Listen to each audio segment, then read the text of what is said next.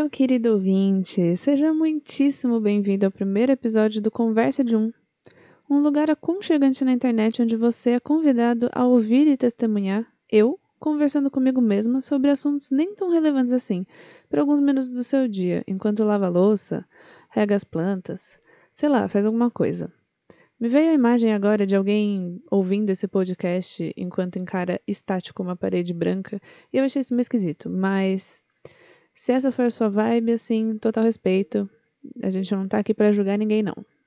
Pensei em começar esse podcast por motivos bem mais egoístas do que eu gostaria de admitir. Eu tô tentando me encontrar nesse mundo de certa forma e decidi dar chance para essa forma intrigante de comunicação. Eu ia falar nova, de comunicação. Mas se a gente parar pra pensar na história do rádio e tudo isso, podcast não é uma parada tão nova assim, né? Embora não seja uma linguagem tão nova, para mim é uma linguagem muito nova, porque eu sou uma pessoa que passei a vida inteira me considerando alguém visual, uma pessoa visual. E recentemente eu descobri que existe uma teoria que relaciona os tipos de personalidade com os cinco sentidos que a gente tem no nosso corpo. Alguma coisa assim. Dizem que existem pessoas mais táteis, pessoas mais visuais, pessoas mais sonoras e etc. Eu não consegui encontrar na internet a exata teoria que aborda esse tema para trazer uma informação útil aqui nesse programa. Então existe uma possibilidade de eu ter inventado tudo isso na minha cabeça, mas enfim, até que faz sentido. Lembro que em algum ponto da minha vida eu entrevistei um psicólogo que falou sobre isso, se referindo a si mesmo como uma pessoa tátil. Eu achei bem curioso, porque eu estava na casa dele para fazer a entrevista, né? E a casa dele tinha uma quantidade inacreditável de objetos com texturas interessantes.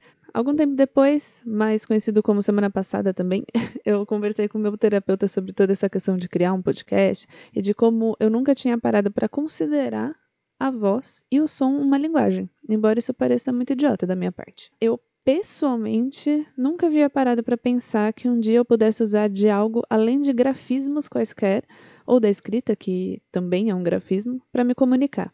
Enfim, eu sentei para fazer o roteiro desse primeiro episódio oficial, ou segundo, se considerarmos aquele primeiro áudio como um episódio, é, determinada a falar sobre o processo de escrever um roteiro, porque isso é algo que eu nunca fiz na vida. Pensei em compartilhar a experiência aqui com meus talvez três fiéis ouvintes, que por acaso também são meus amigos pessoais, de como eu, mera mortal, seria capaz de escrever um roteiro de podcast. Ou pior, escrever um bom roteiro de podcast, porque apesar do que pareça, eu tenho uma reputação para manter. Mas é isso. Eu sentei para escrever e me perdi muito fácil no processo de como fazer um roteiro Google pesquisar. Mas enquanto eu digitava um monte de coisa, porque eu comecei escrevendo ao invés de começar pesquisando, eu acho que eu consegui entender mais ou menos qual que é a vibe, como, como que a gente deveria proceder em relação a isso. Eu fui ao Google. Em certo momento eu achei que seria bom ir ao Google. Eu me deparei com esse artigo específico intitulado Como fazer um script de rádio, da fonte segura mastcast.com.br, com as seguintes informações. A chamada era Como fazer um script básico de rádio? Ponto de interrogação. E aí ele explica.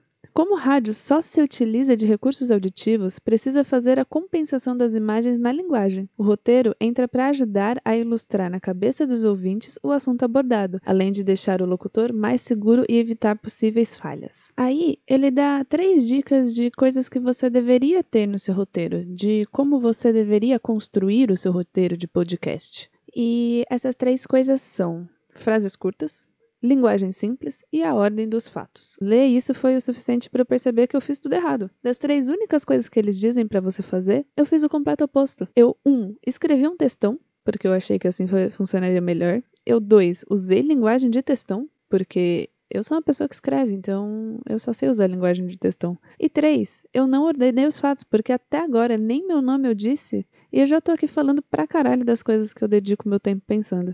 E sobre essa questão da apresentação, eu ainda estou ponderando as questões que eu levantei ali no episódio piloto. Não sei se eu quero me expor dessa forma, mas assim, se isso daqui der certo e etc., eu pondero a necessidade de uma apresentação, porque se considerarmos que só meus amigos vão ouvir isso, se ouvirem, eles já meio que me conhecem. Então acho que agora não precisa mais, talvez um dia eu fale algo. Voltando ao assunto do roteiro, na verdade, não exatamente ao assunto roteiro, mas ao assunto pesquisa, que não deixa de fazer parte do assunto roteiro, Eu bem sei que você é jovem, porque podcast é uma coisa que eu julgo ser de jovem, diz que não, mas no fundo usa o Wikipedia como sua principal fonte de informação. Não adianta mentir. Eu sei, eu faço isso também. Todo mundo faz isso. Com essa informação, você pode até começar a questionar a qualidade desse programa, mas a pachorra de nunca mais voltar aqui você não vai ter. Porque eu sei que você também tem culpa no cartório. A questão do Wikipedia é bem válida para aqueles que acham que é uma fonte absolutamente não qualificada de informação, porque de fato não é uma fonte confiável de informação. Mas a intenção do Wikipedia não é necessariamente com a verdade, e sim com o senso comum. Wikipedia é uma fonte incrivelmente detalhada de senso comum. É senso comum em formato ABNT. É um tapa na cara da academia, basicamente. E se por um lado o senso comum é incapaz de pautar um argumento bem argumentado, ele é ao mesmo tempo imprescindível para pautar um argumento bem argumentado. É onde você, argumentador, vai para saber o básico do básico de um assunto. É a informação de mais fácil acesso a qualquer um com internet sobre aquele tópico. Daí o que você faz com essa informação já é questão sua. Eu, pessoalmente, costumo acreditar no Wikipedia, o que também pode fazer com que você questione a qualidade desse programa, mas todo mundo acredita no Wikipedia. Enfim. Não sei porquê, mas me deu uma certa vergonha agora de falar publicamente que eu uso e acredito no, no Wikipedia, mesmo sabendo que todo mundo faz a mesma coisa. De antemão, eu já me desculpo com os acadêmicos que possam vir a escutar esse programa, mas assim, a gente sabe que você também usa o Wikipedia. Mas enfim, voltando ao assunto do roteiro e da primeira experiência de gravar um programa, é, programa mesmo, e não uma apresentação, é, outra questão que eu acho muito relevante ser discutida é a questão do microfone. Eu tenho que falar para um aparelho que eu não estou acostumada dentro do meu quarto, que eu já estou acostumada de fato, mas eu tenho vergonha de falar alto. Sabe, eu sou uma pessoa muito tímida, eu sou uma pessoa que tem medo de incomodar as pessoas. Fico imaginando meu irmão que está no quarto ao lado, se ele está ouvindo tudo isso que eu estou falando e falando, meu Deus do céu, o que essa menina está fazendo ali dentro? Então, assim, além de todas essas questões, além do roteiro que eu não sei escrever e que eu escrevi errado, além de estar é, em desvantagem por não ser uma pessoa tão interessante assim, tem a questão também do microfone.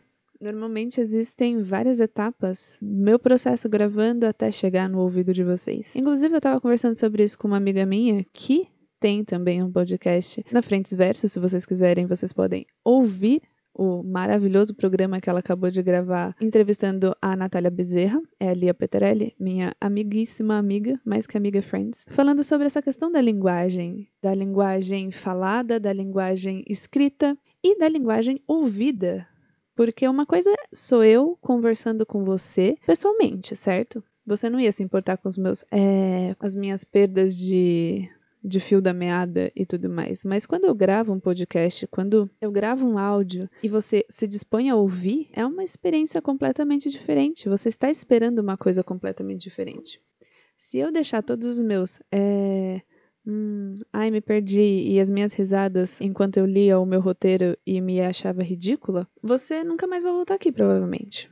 Então, essa questão da linguagem e da forma como eu, apresentadora, me porto em frente a esse microfone é uma coisa que passou na minha cabeça durante essa semana de forma muito intensa. Passar por todo esse processo de investigação e de gravar e editar tá me gerando muitas crises de ansiedade. Tá me gerando muitas crises de identidade, na verdade. Ansiedade não é a palavra, de identidade. Porque eu fico, será que essa pessoa que eu estou projetando aqui sou eu de verdade? Sabe? Eu não quero ser falsa, mas assim, pode ser que aconteça.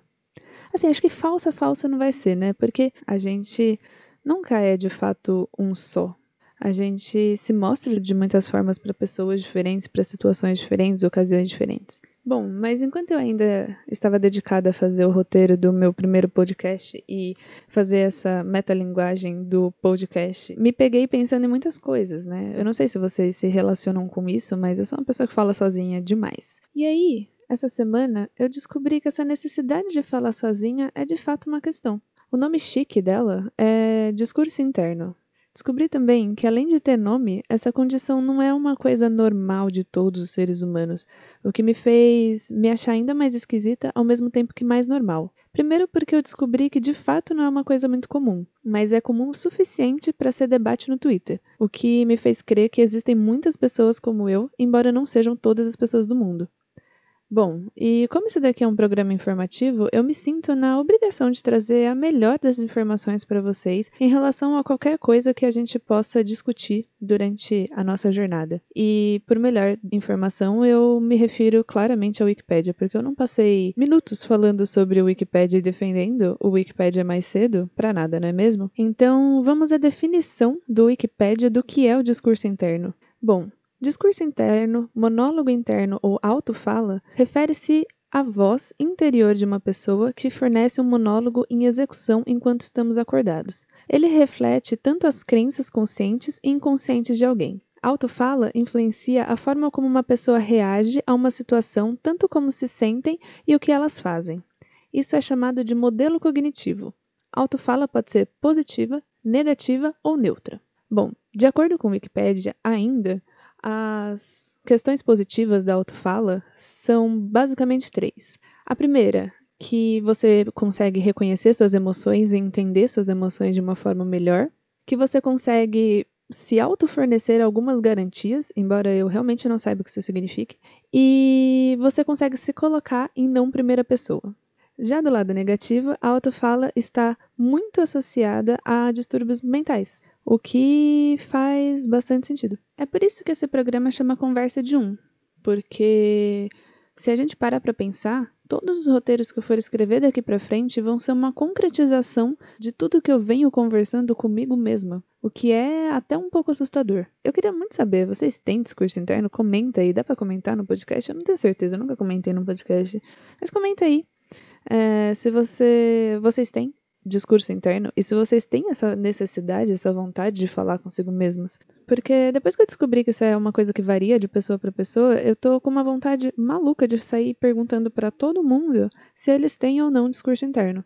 É, você pode comentar aqui embaixo nos comentários desse podcast se eles existirem, porque eu não tenho certeza, ou você pode me mandar no Twitter também.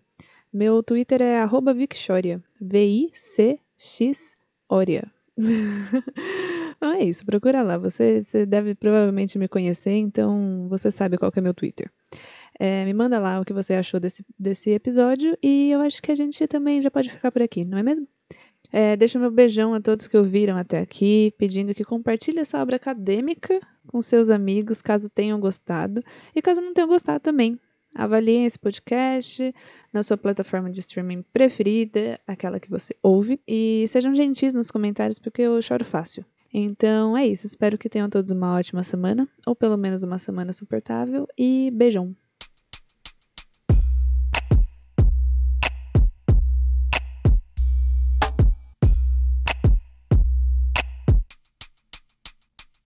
Você ainda está ouvindo isso, eu gostaria de deixar um pedido de desculpa para você. Eu sei que a qualidade do áudio desse programa não é lá das melhores. A gente trabalha com equipamentos muito simples e tenta fazer o melhor que a gente pode com eles. Se você quer realmente ajudar, se você realmente gostou do conteúdo desse podcast, por favor, compartilhe, avalie o nosso programa na sua plataforma de streaming preferida e se inscreva no, no nosso podcast, que isso ajuda muito a gente continuar produzindo e nos mantendo motivadas para entregar um produto cada vez melhor para vocês.